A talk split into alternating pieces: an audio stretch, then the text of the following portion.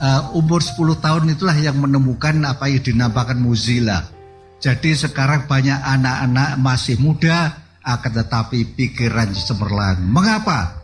Antara lain karena gizi kita sudah makan lama makin baik, pergaulan kita makin luas dan kesempatan kita untuk menghadiri pertemuan semacam ini sangat bagus.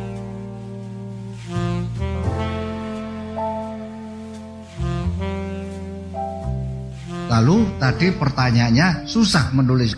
Itu tergantung. Ya antara lain tergantung pada yang akan ditulis. Akan tetapi pada umumnya kalau kita banyak membaca, kita banyak melihat, mengamati kehidupan sehari-hari, maka kesulitan itu dapat diatasi.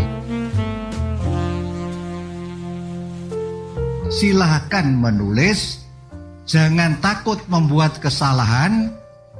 Bacalah misalnya keadaan teman-teman, perilaku mereka, baca koran dan sebagainya, pasti nanti akan bisa diatasi apa yang dinampakkan sulit itu.